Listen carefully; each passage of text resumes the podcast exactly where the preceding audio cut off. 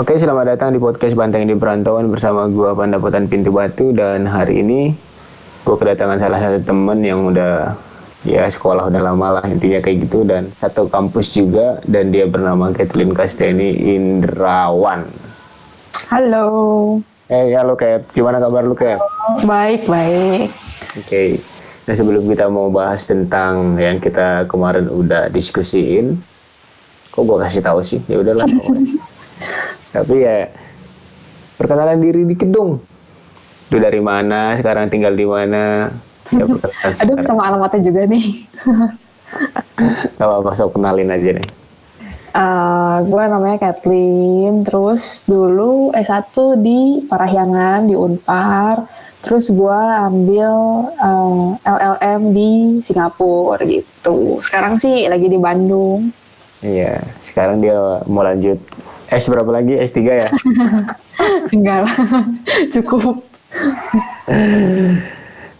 Oke, oke. Nah, kita ini aja lah ya. Kita masuk aja ke pembahasan karena kemarin Kathleen ini udah sempat keluar untuk kuliah dan kebetulan salah satu yang mau kita bahas yang tentang dipelajarin kemarin di luar. Sebetulnya di S1 juga dipelajarin lah ya. Iya, betul. Tapi lebih dalam mungkin kan mungkin ya, lebih detail begitu belajar di sana. Dan Mm. itu kita mau belajar sedikit mengenai seluk-beluk daripada merek karena kemarin ada sempat dengar-dengar ya banyak hal yang baru juga yang baru gue ketahui ya kalau orang lain nggak tahu udah pada tahu juga mungkin informasi ini jadi kita mau belajar bukan belajar sih diskusi lah mau tanya tentang Catherine sedikit mengenai tentang merek merek atau trademark trademark ya Iya, betul. Nah jadi sebenarnya simpelnya merek itu apa sebenarnya Kat? Merek tuh sebenarnya salah satu dari ini ya eh, hak kekayaan intelektual. Jadi sebenarnya merek tuh simpelnya sih itu tuh sebuah apa ya penanda identitas gitu dari produk, barang atau jasa yang ditawarkan oleh para pedagang gitu. Tapi biasanya merek ini emang berkaitan sama yang jasa, sama atau dagangan atau produk kayak gitu. Iya betul. Kan kalau misalnya suatu perusahaan mereka jual produk atau menjual jasa pasti ada mereknya gitu biar ada identitasnya. Jadi kan bisa eh, gimana ya cara untuk membedakan barang atau jasa dia dari yang punya orang lain kan dari mereknya gitu. Oh, identitas ya tadi ya. Intinya kayak identitas ya tanda pengenal kayak gitu. Dan yang menjadi hal esensial daripada gue nggak tahu ya esensial atau enggak maksudnya yang terpenting dari apa, apa yang ngomongnya ya? Esensial nggak sih? Apa yang esensial dari merek itu gitu?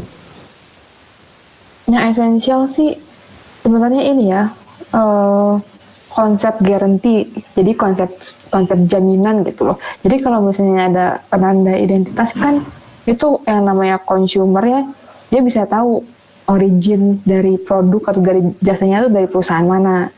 Oh, Jadi kan benar-benar harus dalam merek itu si perusahaan harus benar-benar jaminin kalau misalnya kualitas produk eh, barang atau jasa ini tawarkan itu benar-benar bagus. hmm, siap siap. Mm-mm. Nah kemudian kemudian kan merek nih. Merek kalau misalkan udah ada, yang biasanya mereka orang-orang yang gue tuang gue tahu dan yang pernah gue pelajarin juga kan memang selalu mengatakan bahwa ada merek nih untuk sebagai petanda. Tapi kalau cuma jadi merek dan tanda doang nggak cukup kan gitu kan. Hmm. Ini kita harus daftarin dan lain-lain segala halnya gitu. Iya, betul banget itu. Soalnya ini baru-baru dibahas juga nih. Kemarin ada yang ini, uh, Freddy Haris. Dia itu Dirjen KI, Kementerian Hukum dan HAM. Dia itu diinterview sama Tribun Kompas. Jadi di situ dia benar-benar ngomong untuk benar-benar encourage lah gitu, mendorong masyarakat-masyarakat nih untuk dapat daftarin merek. Gitu. Soalnya kan kalau sekarang udah bisa online ya, udah nggak nggak terlalu ribet lah gitu. Oke oke.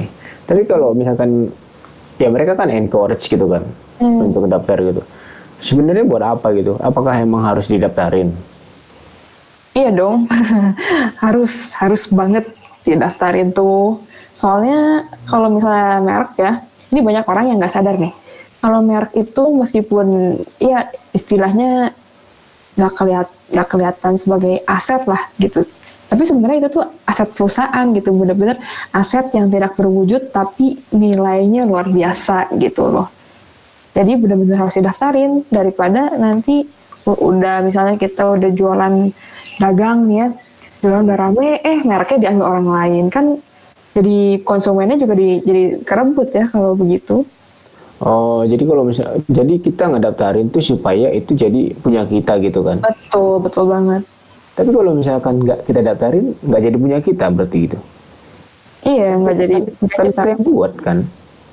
Iya, tapi kan uh, secara legal gitu ya, -huh. itu kan tidak didaftarkan. Jadi kalau misalnya ada orang lain yang mendaftarkan duluan, jadi merek itu baru punya kita itu punya orang lain. Soalnya kalau dalam pendaftaran merek ini dia tuh first come first serve gitu loh. Jadi siapa yang duluan daftar ya itu jadi ya. Jadi kan rugi kalau kita nggak daftarin. Hmm, oke okay, oke. Okay. Tapi mau mau balik sedikit dong Kat kalau mengenai merek kan tadi kita udah ngomong merek tuh tanda. Sebenarnya kayak tanda apa aja sih kayak kan tanda tuh apa ya? Maksudnya banyak hmm. lah ya tanda itu. Tapi kalau dalam merek tuh sebenarnya apa aja sih yang bisa jadi merek gitu? Karena kan takutnya jadi orang kayak sekarang kan kebanyakan nih. Hmm. kebanyakan yang merek yang orang lain lihat tuh kan kayak nama kayak misalkan dulu tuh ayam geprek bensu terus ada yang satu lagi tuh.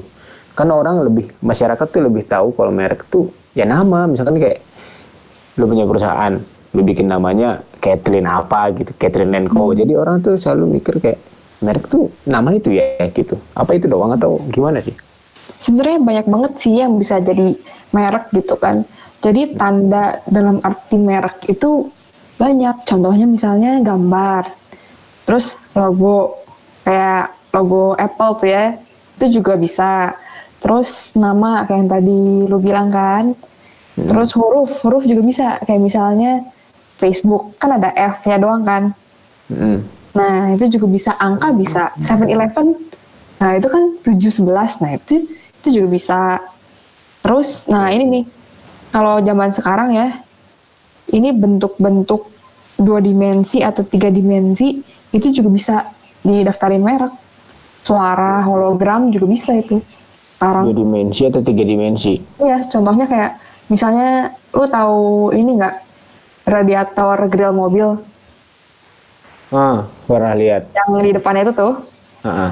mobil. Nah, yang yang gue tahu ya si BMW itu dia radiator grillnya tuh udah didaftarin. Kan bentuk 3D kan kayak yang oval gitu. Hmm. Itu didaftarin merek sama dia. Oh. Berarti berarti intinya kan maksudnya banyak banget ya ternyata merek tuh nggak cuma nama yang tadi gue sebutin itu yang lu sebutin yeah. ternyata banyak banget gitu dan mm. itu semua bisa didaftarin gitu kan Betul. Oke oke. Nah terus kalau misalkan gini, kalau gua nggak tahu ya, gua nanya-nanya aja kan. Nah gua tanya kayak, ya kemarin kan ada satu kasus kejadian tuh yang ayam geprek itu ternyata dikasih ke ke ayam geprek Bensi yang bukan punya Ruben LC itulah ya intinya kayak gitu. Karena dia yang menang. Nah itu itu yang lu maksud gunanya ya. Kalau misalkan gua nggak daftarin duluan, keburu orang lain nanti duluan ngedaftarin kayak gitu. Jadi hak dia gitu. Betul. Jadi kalau misalnya dalam ranah merek tuh ya kalau misalnya ada orang yang dengan tanpa hak itu memakai merek kita kita bisa gugat gitu ke pengadilan niaga. Sama kayak yang kasus Ruben Ruben itu. Oke oke oke oke. Tapi gini nih kalau misalkan gue mau buat perusahaan hmm. Kan pasti ada lambangnya lah kalau gua ngeluarin satu produk atau jasa bikin gua bikin ininya gitu. Apa, apa mereknya lah gitu kan bisa nama atau apa pun. Nah kemudian nam, nama atau apa pun yang gua buat tuh ada batasannya nggak? Oh ada dong. Nah ini juga banyak sebenarnya batasannya.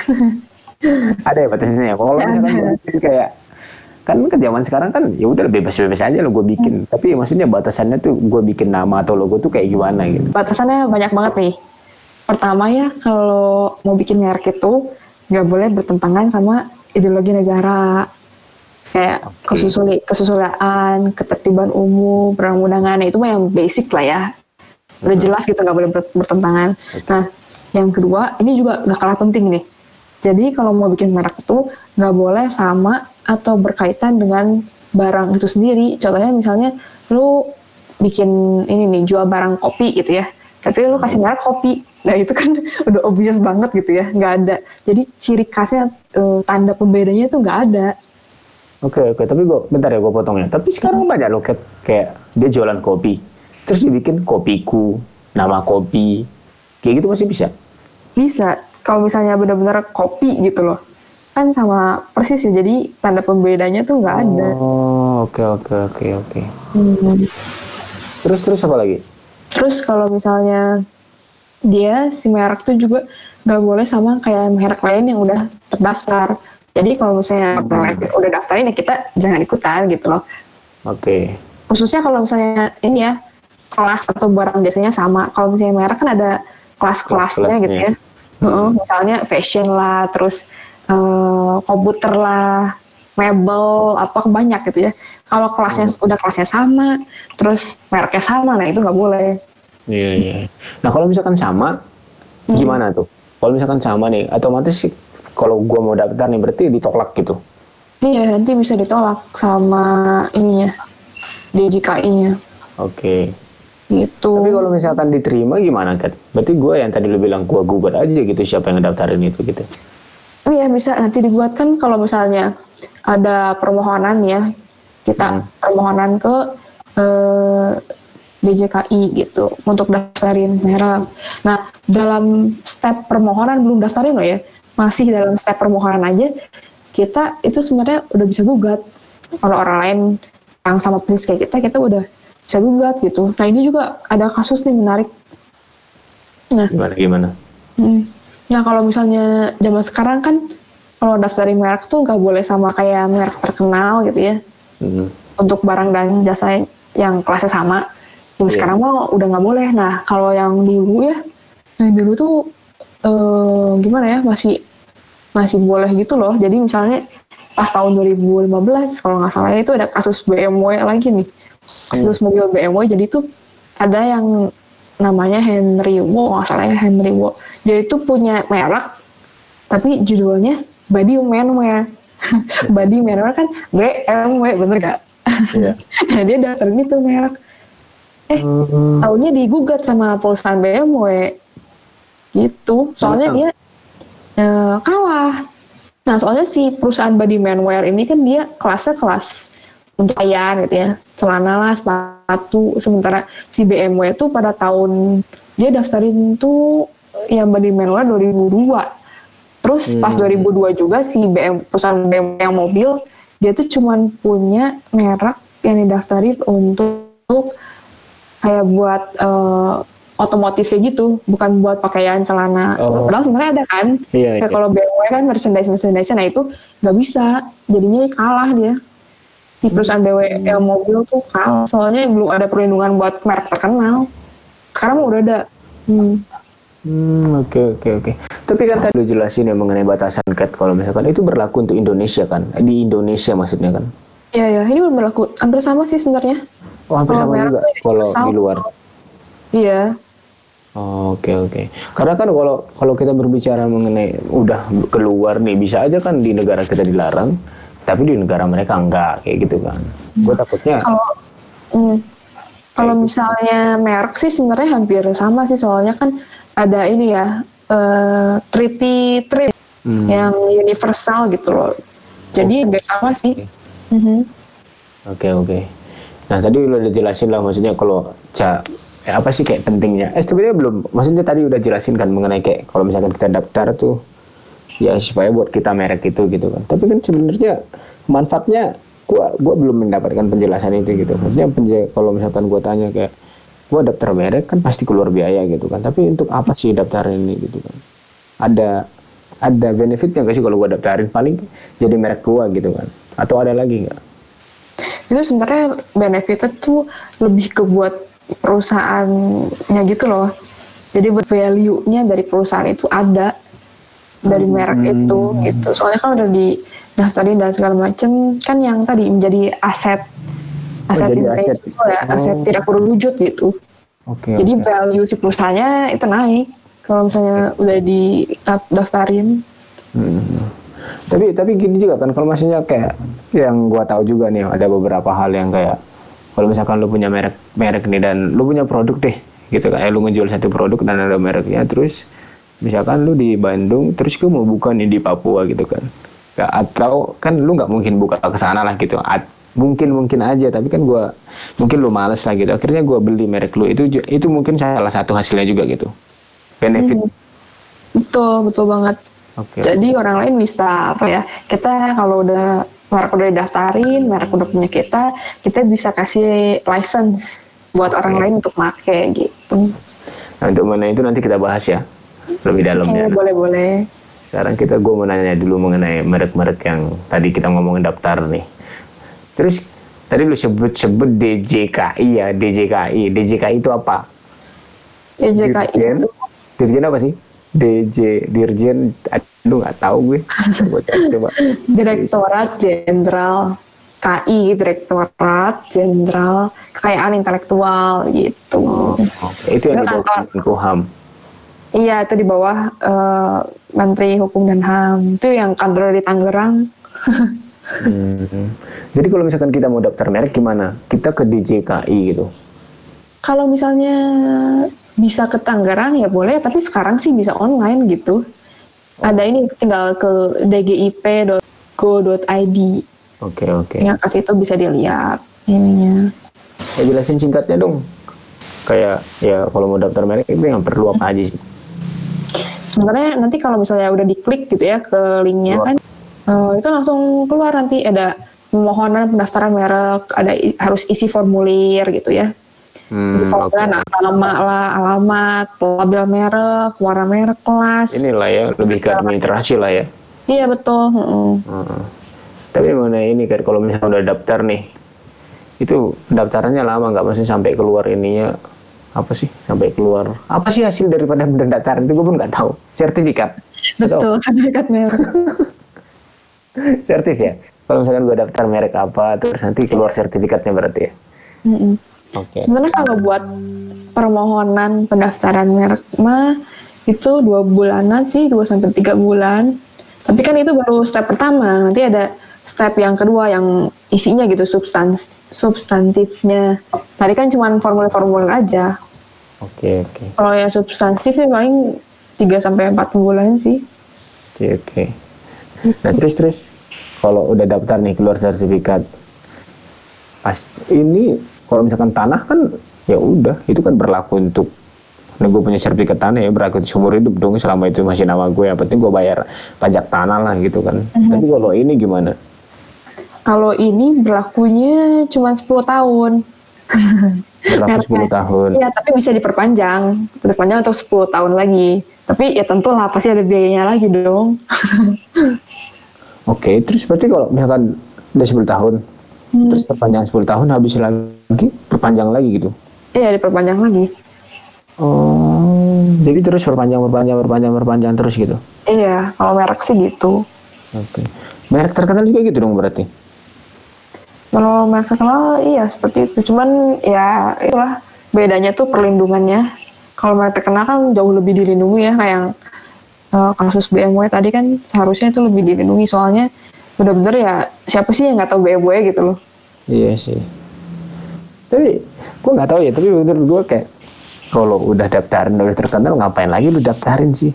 Perpanjang maksud gue gitu. Ya nggak tahu ya. Tapi mungkin lebih ke administrasi. Gue nggak tahu juga gitu. Ya supaya lebih ada legal basis ya aja kalau misalnya ngegugat kan jadi lebih sure Iya dong. sih. Perpanjang. Jadi ada buktinya juga ya. Betul. Oke. Terus apa lagi Kat yang penting dalam merek? Eh kemarin kita sempat ngebahas mengenai yang kasus yang jelasin deh. Kasus yang tadi masih ada nggak? Kalau nggak biar gue tanya mengenai satu yang lu bilang futuristik itu. Boleh, boleh yang futuristik. Oh, yang gimana gimana itu maksud gue nggak paham sebenarnya. Jadi tuh zaman sekarang tuh kan kalau zaman dulu mah merek tuh ya apa sih gambar, logo, nama, kata gitu-gitu aja kan. Hmm. Nah kalau kayak zaman sekarang tuh ada yang namanya non conventional trademark gitu loh. Jadi si mereknya itu nggak tradisional. Contohnya misalnya eh, fragrance ya atau misalnya wangian gitu. Itu Oke. itu sebenarnya kan aneh gitu ya. Kalau orang awam kan ya aneh gitu ada caranya didaftarin perlu wangian kayak gitu nah itu juga sebenarnya bener-bener ya kita into the future aja lah gitu. Sampai sekarang juga belum bisa sih kalau yang wangian didaftarin sebagai merek. Soalnya gimana ya? Cara untuk memeriksa secara substantifnya gimana gitu? Nggak ada, nggak ada uh, fondasi yang benar-benar objektif buat menilai. Hmm. Gitu. Iya iya iya memang susah juga sih tapi Mm. gue ke- kepikiran juga sih itu kayak lu bilang karena lu bilang wangian kan ada parfum tuh. Hmm. Kan kalau misalkan gue semprot nih parfum ke lu, lu pasti kalau misalkan yang udah lu tau lah orang dunia tahu gitu kan. Pasti tahu nggak sih mereknya dengan wangian itu kesemprot gitu. Iya. Lu pakai lu datang ke kampus terus ah pas ini pakai parfum ini nih gitu. yang ciri khasnya banget kan. Iya. Nah makanya sebenarnya secara teori ya itu sebenarnya bisa gitu Oh, didaftarin sebagai merek. Tapi kalau misalnya dalam prakteknya gitu di Singapura juga belum ada itu belum bisa belum ada yang bisa daftarin merek. Soalnya kita mau ya meriksanya gimana nggak ada sesuatu yang objektif gitu ya benar-benar subs apa ya subjektif lah. mm-mm. Jadi Ini- masih di luar negeri aja tuh di Indonesia juga kan. Ini di Singapura sih kalau di Indonesia mah belum ada. Di Indonesia belum ada. Di Indonesia cuman kalau yang non konvensional tuh cuman ada sound paling dia suara kayak hologram gitu-gitu baru masuk ke Indonesia. Hmm, oke oke oke. Hmm. Lucu juga ya maksudnya wangi-wangian bisa dap. Tapi lo logik juga sih kalau wangian tuh memang harus didaftarin sih. Bener sih, tapi emang susah gitu ya. Iya. Ini ini. Ah, oke. Kalau misalnya kita lihat benar-benar ke depan lagi ya, ini ke depannya tuh bisa ada yang namanya taste marks. Taste mark itu ya itu rasa, rasa dijadiin merek. Kan ciri khas juga bener nggak? Bener sih. Iya, nah, tapi susah itu. Implementasinya susah. Kayak itu aja tuh apa sih? Indonesia kan tau lah ayam terkenal tuh ayam apa sih? Ibu. Ah, rumah makan apa gitu terkenal banget ayamnya. Seharti. Iya, Soeharti kan. Kalau Iya. bawa ayam ke lu kan, ini ayam Soeharti ya? Lu kan kayak bisa jadi gitu juga kan. Mm-mm. Oke oke. Tapi me- memang udah terlalu kasih tahu kalau di Singapura sendiri belum belum bisa ya. Iya. Tapi udah udah gitu. Apalagi ya semoga di negara kita juga berkembang lah. Iya. Betul. Oke oke. Terus apa lagi Kit, kalau misalkan mengenai yang kayak lu selama ini pelajarin di luar nih hal-hal tentang merek tuh yang lebih, yang lebih jauh dari Indonesia masih ada lagi nggak sih? So, kalau daftar gitu-gitu kan lebih pas tau lah ya. Ah, Udah ada juga lah di negara ini gitu. Sebenarnya sama-sama aja sih kalau merek. Gitu-gitu aja. Oke oke. Cara kalau di Singapura cara daftarnya pun sama. Ada linknya gitu. Terus isi-isi formulir. Terus ya hampir sama kan kayak Indonesia. Tapi kalau daftar merek internasional sama juga nggak sih? Oh daftar interna- internasional eh, hampir sama, tapi bedanya tuh dia kan harus eh, ada campur tangan ini ya, campur tangan WIPO. Apa WIPO? Iya, Oh, gua. WIPO tuh eh, World IP Organization gitu loh. Jadi yang organisasi apa ya kekayaan intelektual secara internasional Iya. Oke. gitu. Jadi kalau misalnya lu punya perusahaan terus mau daftarin merek tuh bisa tinggal ke ini aja ke dirjen Ha- Haki dulu. Nah nanti dari dirjen KAI itu disambungin ke WIPO-nya gitu. Oke. Tapi sama aja juga ya, maksudnya waktunya sama juga 10 tahun dan lain-lain gitu. Perpanjangan. Iya betul. Mm-mm. Tapi kalau misalnya di WIPO tuh enaknya gini, dia tuh ada matrix system. Jadi yang namanya matrix system tuh, jadi lu sekali apply, nah si permohonannya tuh bisa buat eh, beberapa negara gitu. Jadi sekali apply bisa buat misalnya Jepang, Korea, Amerika, Itali atau mana gitu langsung. Ada ada ini nggak sih Kat kayak apa ya? Gua belum sempet, gua kan nggak sempet sih. Tapi karena di Indonesia kan mereknya yang gitu-gitu aja. Maksudnya bukan gitu-gitu aja. Ada lah merek gitu kan. Tapi maksudnya merek yang tadi kan lo jelasin satu case tuh ya tentang BMW tadi. Masih ada nggak sih kayak yang merek-merek yang kayak gitu tapi kayak jadi bermasalah dia kalah lah apalah udah daftar tapi kalah gitu. Sebenarnya eh, nggak tahu juga sih. Tapi gue kemarin sempat lihat si Atta Halilintar dia daftarin merek terus ditolak. Hmm, Nggak tahu oke, kenapa sih. Nah kalau udah ditolak itu tuh susahnya kita harus ini harus minta banding ke komisi merek gitu. Oh, Terus bayar lagi kan. Yes. ya pasti ada biaya terus lah ya nggak mungkin nggak Heeh, heeh. eh bentar tadi gua mau nanya apa ya lupa banget tadi ada satu pertanyaan yang nempel di kepala gua tiba-tiba hilang Tarif bukan? Nah, nah, gini, gini nih, nih, nih. Tadi gue keinget nih, ketika lu bahas internasional tadi, tadi gue keinget tentang tradisional juga nih. Kan adat nih, adat kan pasti ada dong ciri khasnya juga kan. Ya mungkin kayak turun temurun gitulah, kayak, kayak satu produk dikeluarin, tapi nggak ada merek juga ya mereka ya. Iya. Eh, tapi, tapi, tapi gini nih, kalau misalkan yang tadi adat tuh, adat tuh misalkan di salah satu daerah lah, ambillah daerah gua deh gitu. Daerah gua ada kan minuman tutuak gitu kan. Itu kan gua nggak gua nggak tahu didaftarin atau nggak. Seandainya nggak didaftarin gitu kan, itu kan punya atau milik orang daerah lah, orang adat gitu kan. Terus kalau misalkan lu daftarin bisa nggak? Bisa sih sebenarnya. Soalnya kan kalau misalnya, tapi tergantung juga. Kalau misalnya eh, mereknya itu dasarnya kayak merek orangnya gitu, kayak James Suhardi kan kayak nama orangnya gitu, ya nggak sih? Nah kalau menyerupai nama orang terkenal itu biasanya nggak boleh, kecuali kalau ada persetujuan dari orangnya gitu, boleh.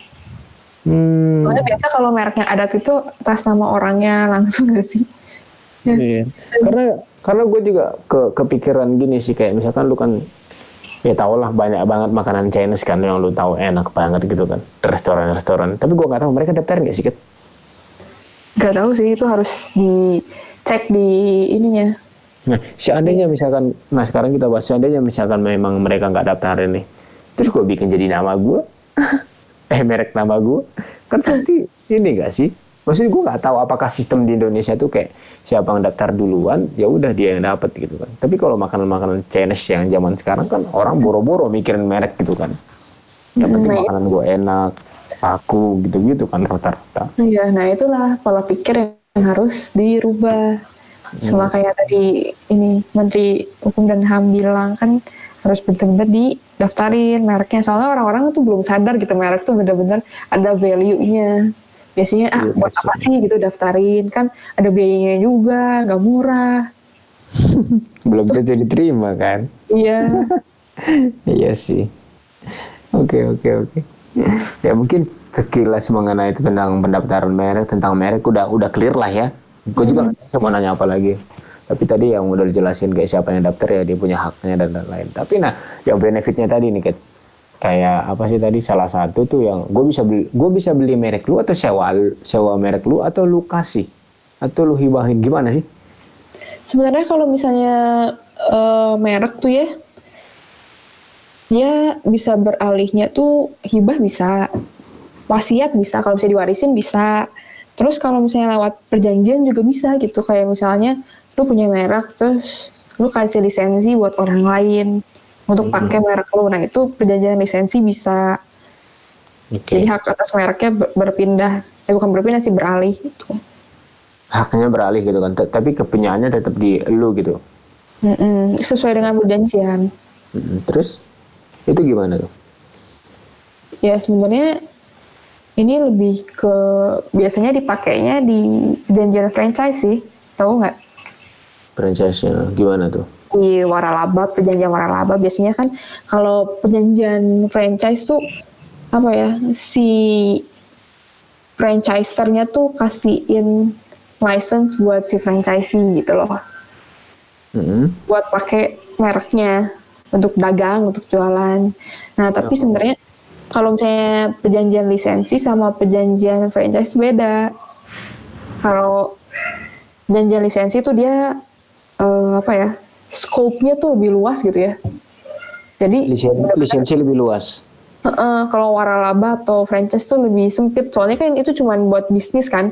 Jadi kalau waralaba tuh bener-bener cuma buat pemakaian merek, produk, terus apa lagi? Sistem operasionalnya yang sama kan beda gitu lebih benar-benar lebih spesifik gitu. Oke Bisa oke. juga Terus selain itu apa lagi kan? Maksudnya dalam perjanjian perjanjian franchise itu kayak ya gua nangkepnya kayak intinya lu punya misalkan lu punya produk yang udah lu jual dan terkenal ketika gue bikin perjanjian franchise itu ya gue kopas yang gue kopas dari lu gitu kan jadinya Mm, mm, mm. betul tapi nah ini nih yang bener-bener di apa ya diemban oleh se- seorang penerima lisensi gitu ya alias yang yang kopinya lah gitu. Nah yang si kopinya tuh dia tuh harus minta catatan ke kantor merek. Jadi Oh. perjanjian, perjanjian lisensinya tuh dia harus catetin. Oke oke itu terus ya inilah yang ini mah ini mah masalah etika sih sebenarnya. Harus jaga mutu barang lah. Mutu barang mutu jasa yang dia dagangin. Soalnya kan itu merek juga merek orang lain kan. Dia kan cuman ada lisensi aja. Jadi harus sama-sama beretika lah dalam berdagang gitu Oke. Nah ini mungkin salah satu apa sih kayak ini bisa jadi satu keuntungan ya kali ya buat orang-orang ya buat yang punya merek juga. Karena dia pasti dapat uang kan dari sini kalau gua, gua ngasih lisensi misalnya ke orang lain. Ya iya gua dapat uang dari dia dia boleh ngikutin cara gua atau produk-produk yang gua pakai dia jual jualan juga gitu. Iya. Oke oke terus apa lagi? Kayak selain itu ada nggak sih kayak yang tadi lu jelasin deh? Kayak gua gua gua baru tahu juga kayak apa sih tadi ada mengenai franchise sama waralaba yang lebih le- lebih lebih sem- lebih sempit ini daripada lisensi kan? Iya. Itu salah.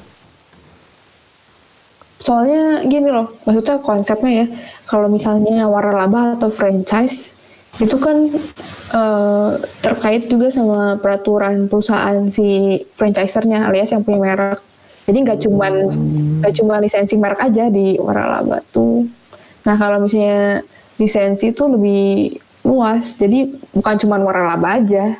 Bisnis yang berbeda juga bisa. Gitu.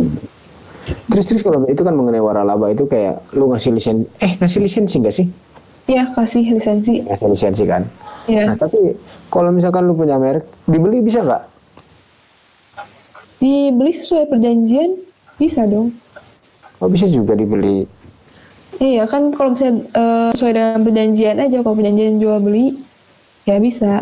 Tapi kalau misalnya perjanjian jual beli berarti dengan seluruhnya Beralih itu dong beralih. jadinya gitu. Iya, kalau misalnya lisensi kan namanya license kita memberi hak aja gitu, bukan serta merta kita mengalihkan hak atas mereknya. Oh, Oke oke oke. Ya, Selain bisa diberikan lisensi, terus bisa dibeli, bisa diwarisin, bisa dihibahin gitu kan. Iya, Terus bisa diapain lagi? Ada lagi nggak? Kayaknya itu doang ya. itu doang sih. Kita, eh, ini Kit, gue mau nanya satu hal sih kayak seandainya nih misalkan gue punya gue ini deh, gue jualan satu produk deh.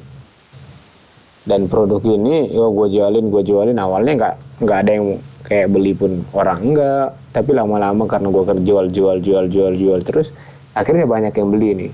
Mhm. Akhirnya mungkin ya bisa dikatakan seluruh Jakarta udah tahu lah Terus karena orang Jakarta udah tahu kan pasti dan pemiliknya orang juga tahu orang yang pemiliknya orang-orang lain tuh tahu kalau gue yang punya gitu. Mm-mm. Terus kemudian karena karena misalnya lu tahu nih merek merek yang gue produk yang gue jual ini produk yang gue jual ya bukan merek karena belum daftarin produk yang gue jual ini laku akhirnya lu daftarin merek gue Mhm. Ini gimana jadinya coba? Tergantung. gitu. Jadi maksudnya daftar Jadi maksudnya kompetitor daftarin merek lo dengan kelas barang atau jasa yang sama. Mm-mm, lu daftarin pokoknya gue belum daftar deh pokoknya gue nggak punya sertifikat atau apalah segala. Terus lu Iya. daftarin merek gue itu. Dan lu ya lu belilah intinya gitu. Lu beli satu produk gue terus lu kayak apalah uji uji coba bikin bikin ke lab lah gitu. Dan lu berhasil. Ya udah lu daftarin padahal gue berarti- udah dikenal banyak orang Berarti kompetitor yang menang. Kalau dalam area merek sih itu mah benar-benar first come first serve. Nggak bisa diiniin. Ih, sedih, sedih banget dong gue gara-gara Iya itu doang. makanya makanya kalau misalnya gua ini mah ini mah tips aja ya. Tips kalau misalnya orang-orang dagang di luar sana. Kalau misalnya salesnya nih penjualannya udah konsisten setiap bulan, itu sebaiknya langsung didaftarin permohonan merek permohonan pendaftaran merek langsung gitu supaya nggak diambil orang. Eh, berarti ya lu menekankan bahwa ya harus daftar benar-benar harus daftar lah ya mengenai itu merek itu. Mm. Iya, betul banget. Ngeri juga ya kalau misalkan kayak gitu diambil orang terus gue yang kalah. Oh, tapi tapi kalau misalnya kita lihat di secara luas gitu ya, menurut lo kalau misalnya barang-barang KW itu gimana coba? Kan mereknya merek Iya, ini dong, merek terkenal. Nah, sebentar ya, Kat. Kan, kan ini kan, gue kan di zaman, bukan zaman dulu sih, tapi sebelum waktu zaman kita kuliah tuh dulu. Lu tau kan sih, lu nggak tahu ya, pernah, lu pernah lihat atau enggak, tapi yang gue pernah lihat tuh kayak, ya barang KW itu biasanya banyak sepatu dan lain-lain. Tapi ada juga kayak ke batik itu ada lambang logo sepak bola. Tau gak sih, lu pernah lihat gak sih lu? Enggak. Di jadi di batik tuh misalkan lu punya batik nih batik emang batik Indonesia tapi di dalamnya tuh dikelilingin logo Manchester United Barcelona lah gitu-gitu. Itu gimana jadinya? Sama yang KW-KW lu bilang tadi. Kalau misalnya kayak batik kayak gitu, memang dia secara desain itu dikelilingi oleh logo-logo perusahaan lain, tapi kan gak di ini, maksudnya tidak didaftarkan sebagai merek gitu loh. Logo kan didaftarin sama mereka ya gak sih Maksudnya kan eh, merek si batiknya kan itu bukan dari logo-logo yang lain. Nah kalau misalnya yang KW nih ya, permasalahan yang KW itu memang ini sampai sekarang juga susah. Soalnya kalau misalnya apa ya, kayak misalnya Chanel, Gucci, Nike gitu kan udah banyak banget gila ya. Apalagi di Instagram banyak banget yang jualan KW-nya. Sementara sementara perusahaan mereka gitu ya. suka merhatiin lo ya Iya. kalau misalnya perusahaan mereka kan udah perusahaan gede banget. Terus kalau misalnya mereka ini kan kalau merek tuh delik aduan ya. Jadi berdasarkan yang ngadu aja kalau nggak ngadu mah nggak ada nggak akan ada uh, permasalahannya. Terus kalau misalnya perusahaan-perusahaan besar itu ngadu ke pengadilan kan jadi jelek dong namanya. Oh iya iya Mereknya jadi jelek gitu. Masa aja terus terus ya sampai sekarang masih susah sih ini mah untuk membasmi yang namanya KW-KW itu susah banget. Tapi ini sih untuk untuk pengembangan sih udah ada kayak misalnya si US tuh dia ngeluarin eh, apa ya anti counterfeiting trade agreement. Jadi di agreement ini tuh ya benar-benar kayak nggak boleh KW lah. Tapi yang baru yang ikut tuh baru dikit banget. Kayak misalnya Jepang, Singapura itu ikut mereka ke agreementnya. Kalau misalnya kayak China, Indonesia gitu mana mau mana mau ikut ya. susah lah ini mah. Bener-bener Yes. susah sih. tapi tadi yang lu bilang delik aduan delik aduan maksudnya dilaporin ke Pengadilan. pengadilan Iya, gugatan. oh di oh digugat maksudnya Iya, jadi kalau eh, dalam merek tuh mereka tuh masuknya ke delik aduan. Jadi kalau misalnya eh, nggak ada pihak yang mengadu atau melayangkan gugatan ke pengadilan ya nggak akan ada eh, perselisihannya. Gitu. Oke, oke, oke. Jadi susah juga ya kalau buat merek terkenal gitu kan nama perusahaan tuh penting ya. Eh nama merek tuh penting. Aset bener-bener aset yang valuable banget. Jadi kalau misalnya kayak dikit-dikit eh, gugat, dikit-dikit gugat ke pengadilan kan jadi jelek juga buat merekanya gitu. Iya. Iya, ya gue baru kepikiran sih yang merek tadi yang lu bilang itu kayak merek apa sih tadi? Bukan merek sih, tapi maksudnya barang-barang KW yang masuk Iya. atau yang dibuat selama ini. Mm-mm. Tapi kalau misalkan gue bikin KW kan, tapi memang menjelekkan nama perusahaan sono gitu kan. Tapi kan gue dapat untung gede juga sebenarnya. Karena gue pakai nama orang lain. Iya. Cuman yang yang ditakutkan ini mah maksudnya dalam kondisi merek-merek yang dipakai buat barang-barang KW kan jadi ini tadi konsep jaminannya kan nggak ada gitu loh. Jaminan kualitas barang atau jasanya.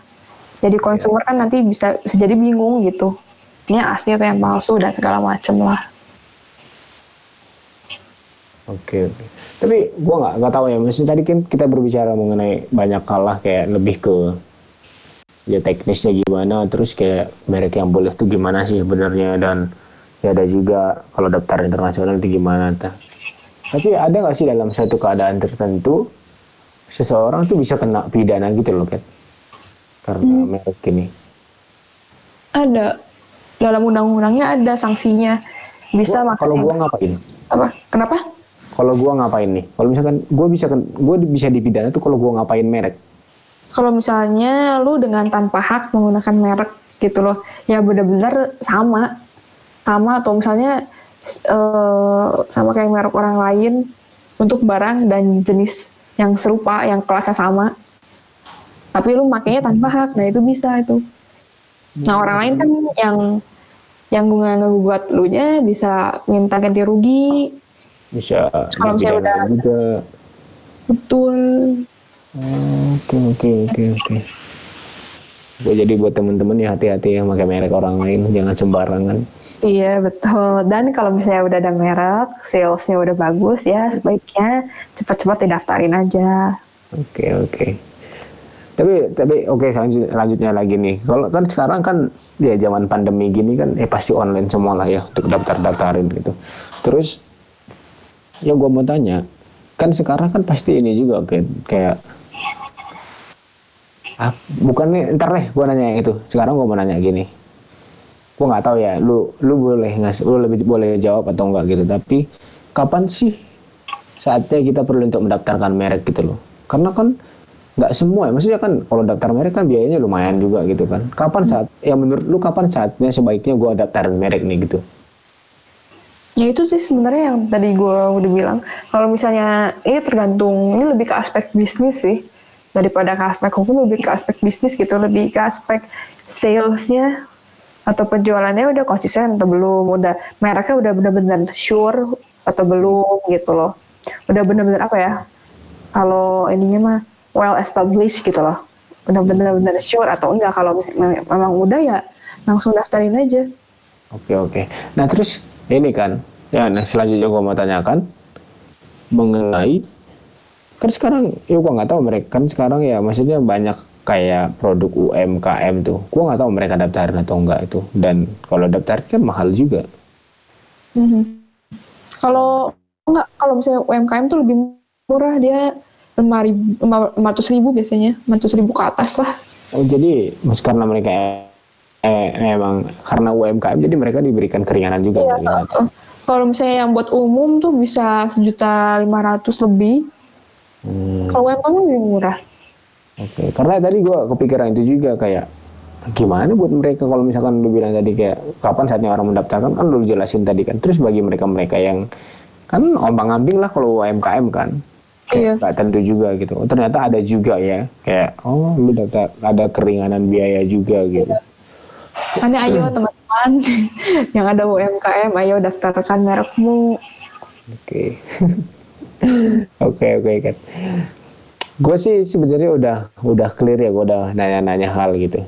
Tapi takutnya gue belum nanya sesuatu. Ada yang lu mau sampaikan gak sih yang belum gue tanyakan? Karena kan tadi tadi udah gue udah nanya ya hal-hal yang sebenarnya gue baru kepikiran juga. Hmm, apa ya? Sebenarnya udah sih Udah. merek mah. Iya, konsep dasarnya sih itu aja. Oke. Konsep dasarnya ini aja dan kalau misalkan teman-teman butuh bantuan untuk pendaftaran merek, gue saranin nanti aja. sebenarnya sebenarnya ya kalau daftarin merek kan itu udah ada linknya udah bisa online. Sebenarnya itu bisa sendiri nggak usah ada kuasa hukumnya juga bisa daftarin merek cuman maksudnya kalau misalnya ditolak kan itu harus bayar lagi ya. Hmm. nah makanya lebih baik pakai konsultan gitu. Oh, itu aja sih. Ya itu jadi karena dalam merek ini sering ditolak ya butuh konsultan kan intinya dan ya nantilah. Kalau misalkan ada teman-teman butuh mengenai atau pengen tahu tentang merek bisa ditanyakan ke Etulin ntar. iya boleh. Oke oke. Nah kemudian sekarang sebelum sebelum apa ya sebelum mungkin terakhir nih Kat. Hal-hal yang bisa ya bukan hal-hal sih tapi ya ya itulah. Maksudnya apa yang boleh sampaikan di akhir ini untuk untuk pentingnya suatu suatu merek buat orang-orang supaya mereka ya intinya encourage mereka lah gimana caranya supaya mereka mendaftarkan merek dan memberikan pemahaman bahwa merek ini satu aset yang mungkin hari ini belum kelihatan tapi suatu hari ini bakal bisa jadi lebih besar lagi dan bisa menguntungkan dia juga kan Ya. Jadi sebenarnya sebenarnya intinya tentang kesadaran aja sih gitu. Kesadaran para penjual-penjual produk barang atau jasa kalau merek mereka tuh ada nilai ekonomisnya gitu loh. Benar-benar ada value yang bis- bisa mereka ambil dari sebuah merek. Oke, itu aja. Iya. Oke, jadi buat teman-teman sekalian ataupun bapak ibu, atau siapa pun yang dengerin podcast ini, intinya kalau kalian punya satu produk, jasa, dan ada merek atau namanya, ya kalian daftarin dan Kathleen sendiri menyampaikan bahwa perlunya kesadaran karena di kemudian hari akan sangat banyak manfaatnya. Mungkin sekian yang bisa kami sampaikan hari ini khususnya mengenai merek dan apabila ada pertanyaan nanti boleh langsung ke email atau Instagram yang nanti akan diletakkan di di di podcastnya lah gitu. Dan thank you hari ini makasih banget buat Kathleen karena udah mau ngajak ngobrol dan bagi berbagi pengalamannya juga di kuliah kemarin di luar sekalian ilmu-ilmunya juga dan semoga sukses untuk Kathleen ke depannya dan cepat beres sekolah notarisnya lagi. Iya, thank you, thank you. Sama-sama.